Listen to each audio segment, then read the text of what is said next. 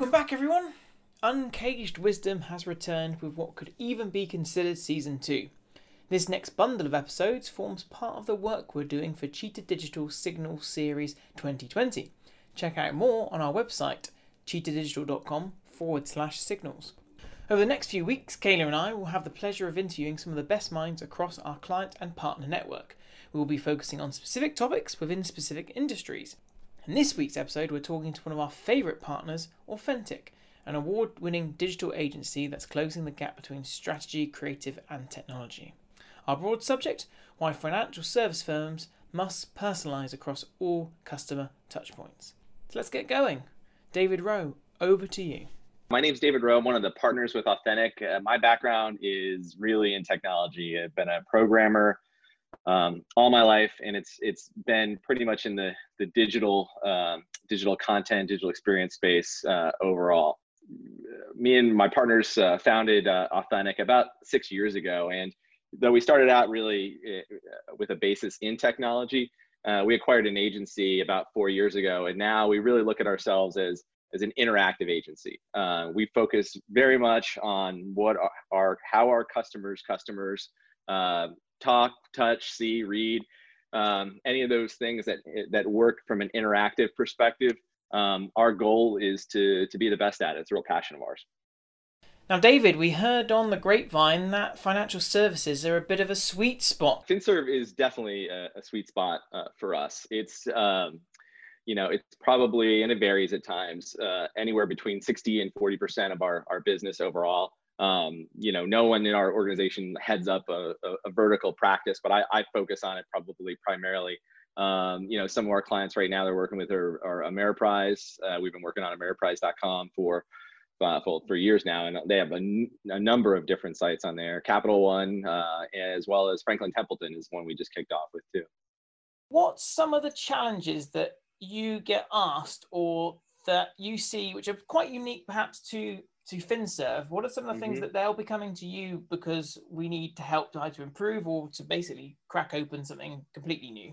I'm not sure the FinServ world even thinks of it this way, but I find it to be the absolute most fascinating vertical out there uh, to work with. And um, a lot of people wouldn't think that necessarily about um, organ, you know, mm. vertical that really contains banking and you know uh, financial advice and insurance and those sorts of things. But if you think about it, it's the one vertical that has really no intellectual property in it. None, none whatsoever. I mean, and, and in fact, it's even ah. forced to not have any intellectual property on it. You have to release all these uh, various details about what you're doing, why you're doing it.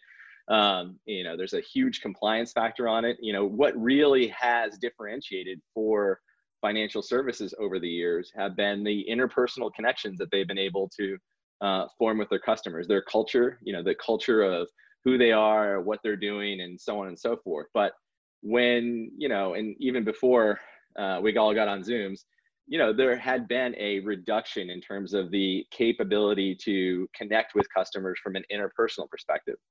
When you combine that with the fact that you know for years now uh, pretty much coming out of the world of sarbanes-oxley financial services the from a digital perspective their number one priority was really around compliance. And so if you and you should see when we go in and we talk to a lot of these folks you know the systems that we see the the uh, checks that are in place the processes that they follow everything is really designed uh, around a compliance uh, model and not that that should go away and not that that should be avoided but that had been the number one priority and now what we're seeing is a shift towards being able to uh, communicate and connect directly and digitally with their customers. We still need to do the same compliance checks that we had before, but rather than that being our highest priority, we're now looking at bringing that customer service model um, you know to these individuals and really not just communicating um, not just communicating stats and details and marketing type elements but also um, why you know a certain organization is different their mm-hmm. philosophy towards investments and retirement and so on or even insurance for that matter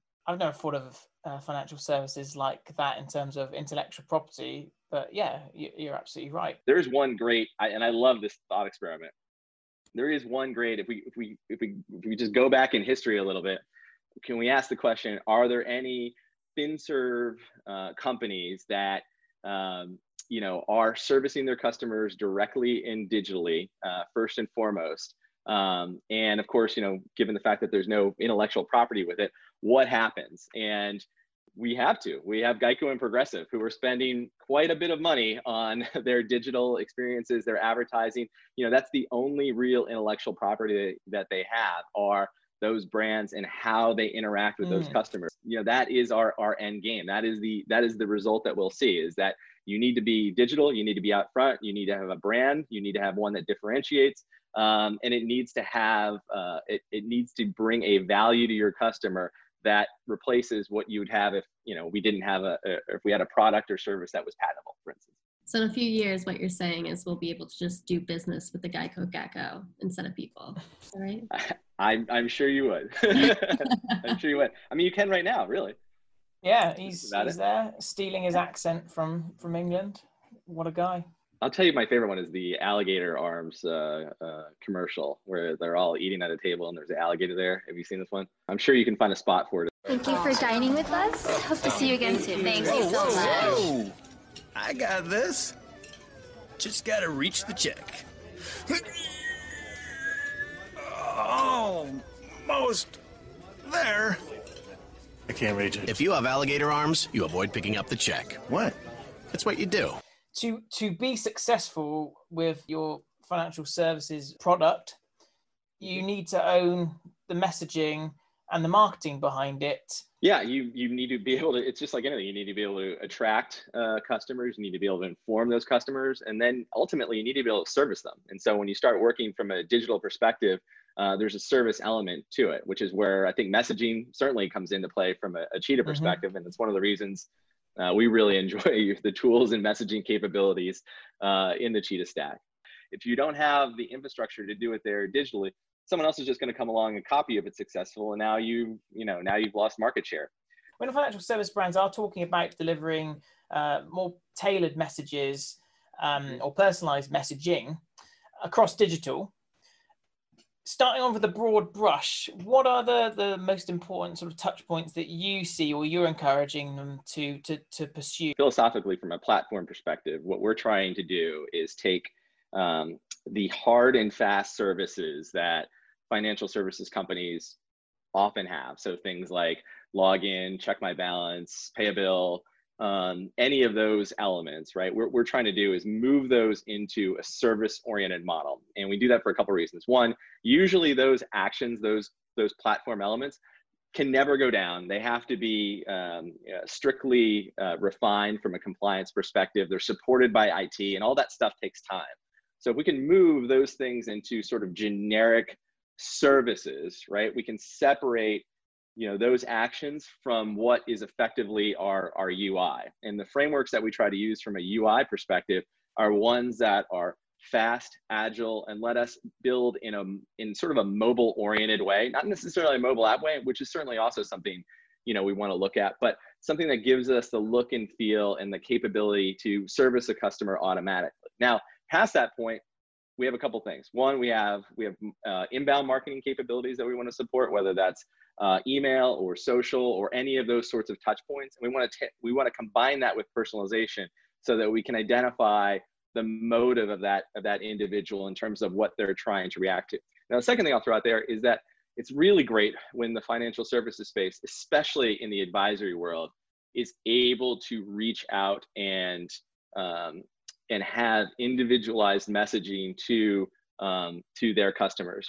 I, you know, what I've seen is um, from uh, you know, working with a, quite a few companies over the years, especially in the advisory world. Whenever the mm-hmm. market goes down, traffic goes up on that site. They want to see they want to see how they're performing, what they're doing, so on and so forth. And if you have the capability to make a or take an action as a financial services organization and then have that action no matter what it is um, uh, uh, move automatically through into a messaging capability that reassures or informs or gets ahead of what that message is. And you can do it automatically, even with millions of customers. We can we're mm-hmm. able to segment and and cross check who these individuals are and get the proper message out.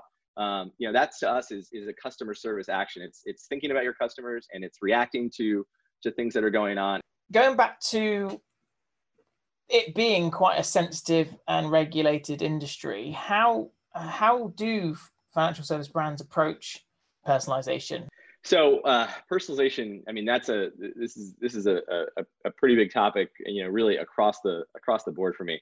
Um, first off, we want to look at what our channel is. Are we are we messaging personalized information out? Is that is that going out, or are we talking about um, how someone's arriving to our brand and what we're showing them? And what, I like to think about is personalization for for me really comes into two flavors, and you can mix and match them, right? There's contextual based personalization, which is um, you know, I'm 45 years old. I live in Virginia. I'm arriving on a desktop. Like these are all context variables um, you know, and those may be things that we can know from a signed in experience. So attributes that maybe I provided, um, they can be things that we've derived from uh, from our visit. You know, perhaps we you know can look at an IP address or something along those lines and figure out where somebody lives. Um, any of those variables really fall into a context-based um, uh, uh, personalization approach, right?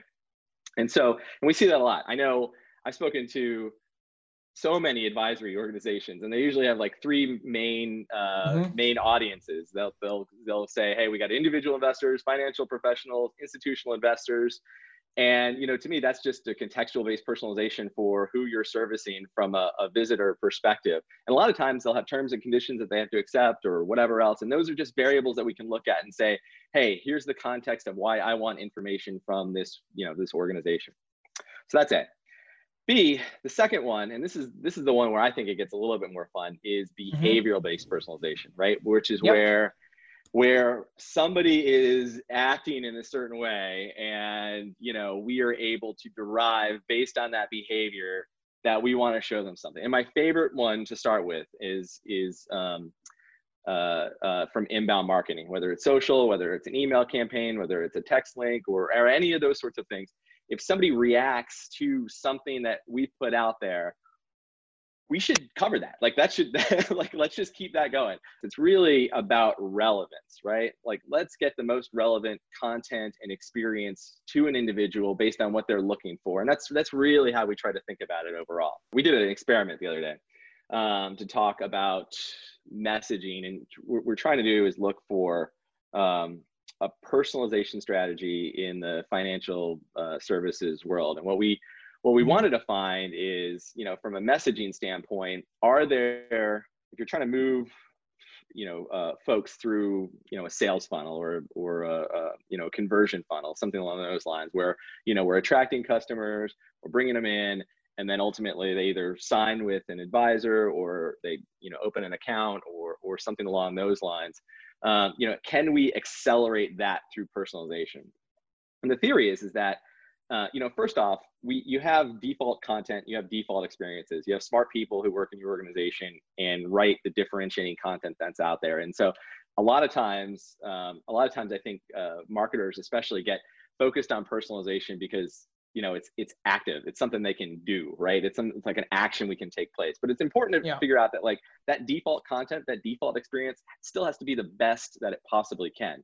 Um, if you offer a personalized experience or a set of personalized messaging that is really the outlier right? I mean barring contextual based stuff you know I, i'm sure if you know somebody's in virginia or somebody's in new york and you're sending out different notes or different messages to each of those i mean that makes a lot of sense. But if we're talking about behavioral based personalization or you know what somebody is arriving on your site or is, is reacting to your messaging for if we're if we're looking at, at what that is there should be something that we consider our default like how we're going to talk about our product how we're going to message it and so on and so forth. And then usually a lot of times if you can get very specific on what somebody's interested in or what their motivation is or what that behavior is right you can find an outlier. And so this would be a different experience, a different message, a different piece of content.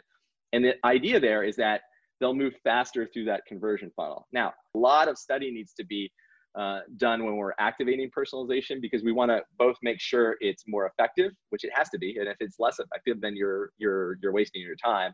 And then also, if it's so much more effective than the default, you need to test against that as well, so that you know, hey, maybe I just have a better message here how do you balance the line there around like being personalized and trying to drive that engagement, but also not being creepy? You, you just don't be creepy. you know, I think it's really it.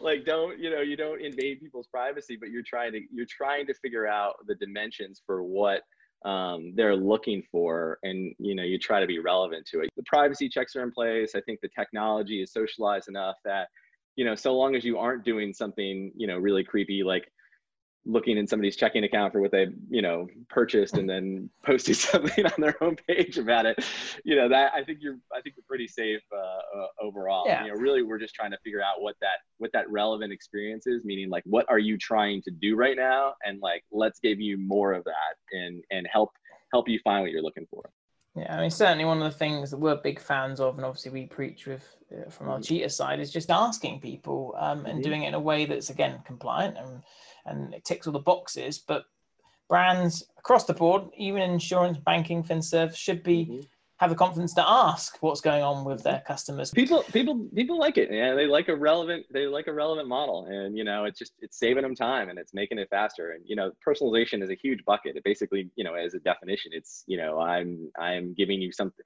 knowing something about you i'm going to give you more of what you want or give you something that we think Yeah. you're looking for. And so why wouldn't you want that right? So. Focusing more on the implementation side, when you guys are looking at technologies, um, Mhm. and obviously you're a bit biased because you're, you're fans of us old cheaters, right? huge But fans what- huge eh, fans Thank you. What are you Mhm. looking for with um, uh, uh, the different types of technologies and how, how you would select them or recommend people for them? Yeah and i hate to take an 80000 foot level uh, view on this but when we Do look it. at tech David yeah, Blaine what- just floated off on a balloon. Right, it's so true. It's true. He did. You know, the, the look, we we are an, an agency at uh, first and foremost, which means we are agents of our customers, and nine, 99 times out of 100, uh, the work that we're doing, we're trying to make our customers money. Right, we're trying to Mhm. bring our influence, our capabilities, our offerings to the table, so that um, you know, so that they'll ultimately be successful because of us. And that almost always means, you know, more conversions, more dollars, you know, everything else. It's it's it's my personal dream to have our uh, one of our customers uh, uh, refer us to another customer and say that's authentic. They'll make a hero out of you. Like that's that's our Mhm. goal, right? And so when we start looking at technologies and who we want to partner with and why, it first and foremost comes into that. It's hey, I under, we understand a lot of these technologies maybe a little bit faster than our customers do because we're immersed in it all the time. Not that we're smarter, we're just practiced in it. And so Yeah. what we do is we try to look at how can we pull together an ecosystem and ultimately if I was in my customer's shoes, could I make money if I use this if I use this tool? And the answer with Cheetah is absolutely. And the reason the reason we go down that road is because what we want and the reason we like Cheetah is a it, it fits the view that we that we're looking for right? Which is that interactive capability to deliver a next generation level experience. You know cheetah offers an incredible array of saas services whether it's loyalty whether it's messaging whether it's it's the experiences piece. All of them are built on microservices which means that we're going to be able to consume and deliver that experience in our own presentation right? We're not going to have to go off and worry about like well are we going to have to iframe this or what it's going to look like? You know we're able to make the cheetah service is sort of intrinsic to the customer experience overall.